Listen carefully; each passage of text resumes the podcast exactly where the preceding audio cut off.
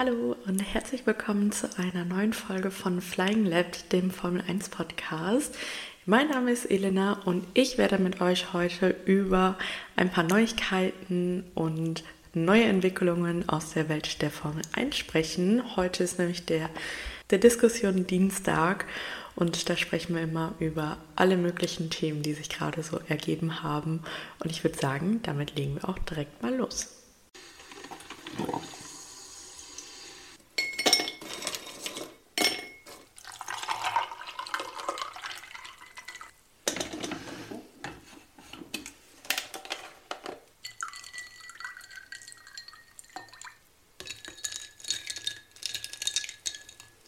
So, und dann beginnen wir auch direkt mal mit einer Regelerneuerung, die ich sehr, sehr spannend finde. Und zwar geht es dabei um das Qualifying. Es ändert sich gerade sehr, sehr viel, was das Qualifying angeht. Es gibt ja jetzt diese Neuerung im Sprintrennen und auch bei den normalen Rennwochenenden soll sich jetzt was ändern. Und zwar wurde beschlossen, dass das Projekt Alternative Reifenzuweisung jetzt endlich an den Start gehen soll. Und zwar schon in Imola. Und da ist geplant, dass die Teams nicht mehr entscheiden können, wann sie im Qualifying welche Reifen verwenden oder dass sie im Qualifying nicht mehr die ganze Zeit nur softe Reifen verwenden, sondern es vorgegeben wird, wann welche Reifen verwendet werden. Das soll zum einen gut sein für die Nachhaltigkeit, weil dann der Satz an Reifen für die Fahrer begrenzt werden soll und zwar oder reduziert werden soll von 13 Reifen pro Fahrer auf 11 Reifen pro Fahrer. Und dann wird festgelegt, dass im Q1 die harten Reifen verwendet werden müssen. Und alle, die sich dann ins Q2 sichern können, die müssen da in dem Q2 die Medium-Reifen verwenden. Und alle, die dann noch ins Q3 kommen, müssen die soften Reifen im Q3 verwenden. Und das soll einmal getestet werden in Imola, wie ich schon gesagt habe, und dann noch bei einem zweiten, aber noch unbekannten Rennen in dieser Saison. Ich finde das sehr, sehr spannend. Einerseits finde ich es gut, dass das dass der Ablauf vom Qualifying an sich erstmal so bleibt, wie er ist, weil ich das Qualifying so wie es ist richtig, richtig gut finde und super spannend finde. Aber andererseits finde ich es natürlich auch immer gut, wenn da mal getestet wird, wie man die Formel 1 ein bisschen nachhaltiger machen kann und auch so kleine Sachen verändert, weil ich glaube, es gibt natürlich viele, viele Sachen, die an der Formel 1 nicht so richtig gut und nicht so richtig nachhaltig sind. Aber auch so kleine Dinge müssen einmal bedacht und ausprobiert werden, finde ich. Und da ist es doch definitiv mal eine Sache, die man ausprobieren kann, die Reifenzahl zu reduzieren. Ich weiß jetzt nicht, ob es der richtige Weg ist, zu sagen, okay, ihr müsst im Qualifying die harten Reifen verwenden, weil ich glaube, dass es da für viele Teams schwierig wird, sich weiterhin zu qualifizieren und dann noch ins Q2 zu kommen, weil gerade die eher langsameren Teams ja darauf angewiesen sind, dass sie in Q1 eine richtig, richtig schnelle Zeit fahren können, um sich fürs Q2 zu qualifizieren. Also auch wenn zum Beispiel Red Bull oder so noch in Q1 mit Medium-Reifen, ich glaube, ich habe noch nie ein Auto gesehen, das in Q1 mit harten Reifen gefahren ist, deswegen sage ich jetzt maximal Medium. Dann haben die es immer noch ins Q2 geschafft, weil sie einfach super, super schnell sind. Aber so ein eher langsameres Team, sagen wir jetzt mal Haas oder Williams, die brauchen immer jede halbe Zehntel, jede tausendste Sekunde, die die kriegen können. Und auf den harten Reifen ist das eher schwierig und da bin ich mir noch nicht so sicher, ob das die richtige Strategie ist für den sportlichen Aspekt der Formel 1. Ich bin gespannt, was bei dem Rennen in Imola dabei rauskommen wird, was da auch die Teams sagen werden. Ich habe jetzt ehrlich gesagt wenig Stimmen dazu bisher gefunden. Mich würde sehr interessieren, was auch die Fahrer dazu sagen, wenn sie da die harten Reifen in Q1 fahren müssen. Aber ja, an sich eine interessante Idee. Ich bin gespannt auf die Umsetzung. Ich bin gespannt auf viele, viele Stimmen. Aber ein guter Ansatz, würde ich mir erstmal sagen.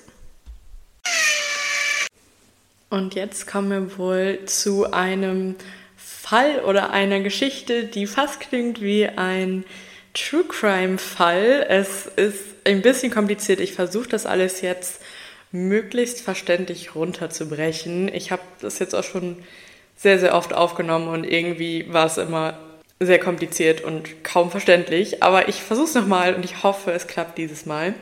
Und zwar geht es darum, dass Rocket Williams verklagt. Rocket, nochmal zur Erinnerung, war ja ein großer Sponsor von Williams von 2019 ab an. Und ich habe noch sehr gut vor Augen diese Livery von dem Williams mit George Russell auch, dass da immer ähm, ganz fett hinten drauf stand auf dem Auto. Und das ist tatsächlich jetzt nicht die erste Klage zwischen diesen beiden Partnern. Und ich denke, wir starten mal damit, wie es quasi losging. Und zwar hat damals erst Williams Rocket verklagt, weil sich Rocket geweigert hat, die komplette Summe zu bezahlen, eben für dieses Sponsoring an Williams. Und damals ging es darum, dass Rocket gesagt hat, sie würden oder müssen nicht alles bezahlen, weil sie eben 2020 natürlich nicht alle Rennen gefahren sind, die erst geplant waren, weil es ja diese verkürzte Saison war wegen Corona. Und sie meinten, wenn nicht alle Rennen gefahren worden sind, dann müssen wir auch nicht die ganze Summe bezahlen. Und damit zogen die beiden Parteien dann vor Gericht. Und damals in diesem Gerichtsverfahren hat Williams eben Recht bekommen und Rocket wurde dann quasi dazu verurteilt, dass sie die ganze Summe bezahlen müssten. Jetzt gibt es aber eine neue Klage, diesmal andersherum von Rocket gegen Williams. Und zwar geht es dabei um den Vorwurf der betrügerischen Täuschung. Und zwar behauptet Rocket jetzt, dass Williams damals absichtlich verschwiegen hat, dass sie wahrscheinlich keine so gute Saison haben werden. Und zwar haben damals bei diesem Vertragsabschluss eben ähm, Williams gesagt, dass sie diese Saison ein sehr konkurrenzfähiges Auto haben werden oder ein konkurrenzfähiges Auto grundsätzlich haben werden, haben aber damals dann verschwiegen, dass sie kein Geld haben, um das Auto eben weiterzuentwickeln. Und jetzt wird gesagt, dass der Kläger als direkte und unmittelbare Folge der betrügerischen Äußerungen der Beklagten einen erheblichen finanziellen Verlust sowie eine Schädigung ihres Firmenwertes und ihres geschäftlichen Ansehens erlitten haben. Also dass Williams eben damals absichtlich verschwiegen hat, dass sie dieses Jahr wahrscheinlich nicht so konkurrenzfähig sind und dass damit das Ansehen von Rocket gelitten hat und auch das Ansehen der Firma darunter gelitten hat, sowie grundsätzlich der Firmenwert. Nochmal zur Erinnerung, damals 2019 hatte Williams ihre bisher schlechte Saison. Sie sind mit Abstand letzter geworden und hatten nur einen einzigen Punkt 2019. Und 2020 hatten sie ja dann nochmal eine schlechtere Saison. Da hatten sie ja null Punkte. Und das war dann ja auch die Saison, wo Rocket nicht alles bezahlen wollte. Jetzt aber verklagt Rocket Williams auf umgerechnet 136 Millionen Euro eine unfassbar große Menge und ich bin gespannt, wie das zwischen den beiden weitergeht. Irgendwie finde ich das super, super spannend und sehr interessant, mal so ein bisschen hinter die Kulissen zu schauen, was da alles so abgeht. Ähm, es ist ja nicht irgendwie das erste Mal, dass man mitkriegt, dass da sowas passiert. Ich erinnere mich da noch gut, was ja auch bei Drive to Survive gesagt wurde an diese Partnerschaft zwischen Haas und Rich Energy. Ja, und das hier war wohl auch nicht so unbedingt die glücklichste Partnerschaft von beiden Seiten. Wenn es da irgendwas Neues gibt, dann werde ich euch auf jeden Fall updaten. Aber das ist erstmal die Geschichte. Ich finde es sehr spannend. Und jetzt kommen wir schon zu dem dritten Thema, über das ich mit euch sprechen wollte. Und ich glaube, das ist das Thema, was ihr wahrscheinlich auch am meisten gesehen habt in den letzten Tagen auf Instagram und so. Aber ich finde es super, super spannend und wollte es auch auf jeden Fall heute nochmal aufgreifen. Und zwar gibt es im Moment eine Diskussion darüber, ob Felipe Massa noch im Nachhinein die Weltmeisterschaft 2008 gewinnen könnte und ob damit Lewis Hamilton sein erster Titel aberkannt wird. Es geht nämlich um Crashgate. Und wahrscheinlich wissen alle, was damit gemeint ist, aber ich werde es nochmal eben kurz erklären. Und zwar geht es dabei um das Rennen in Singapur 2008.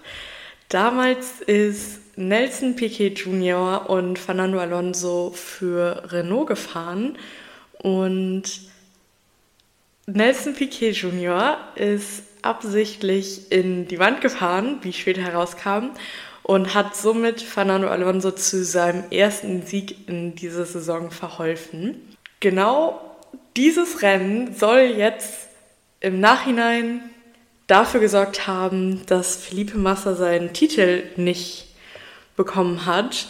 Es wurde nämlich dann natürlich untersucht, dieses Crashgate, und es wurde 2009, ein Jahr später, dann bekannt, dass Nelson Piquet tatsächlich absichtlich in die Wand gefahren ist, dass es von Renault so gewollt und geplant war.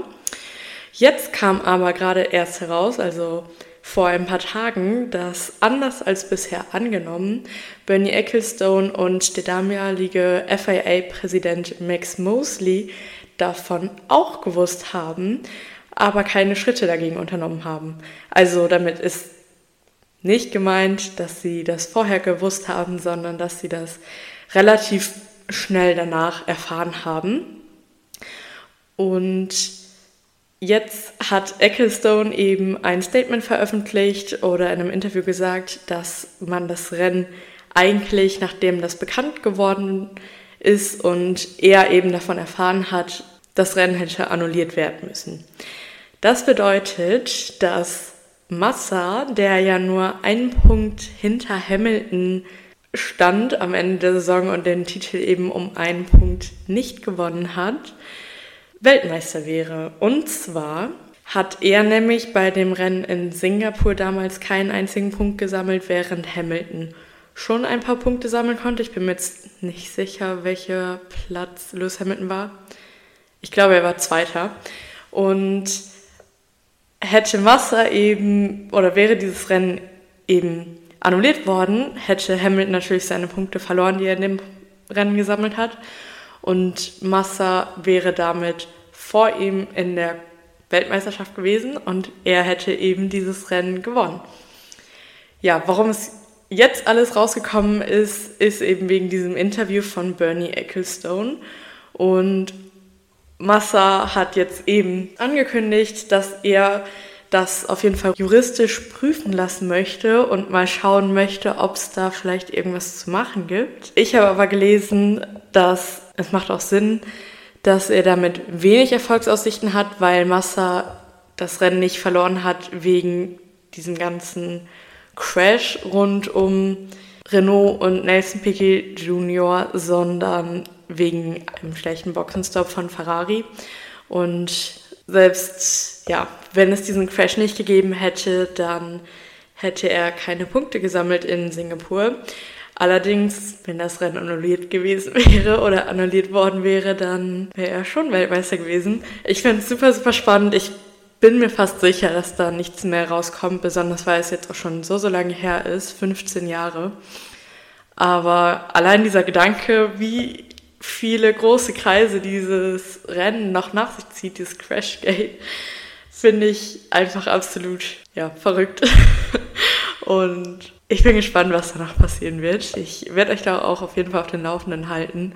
Und vielleicht, wenn Hamilton dieser Titel aberkannt wird, dann könnte das natürlich auch für heute noch Folgen haben. Aber ja, da möchte ich jetzt nicht zu wild rumspekulieren, aber ich denke, wir können uns alle ein paar Gedanken darüber machen, was da noch passieren könnte, falls dem wirklich so wäre.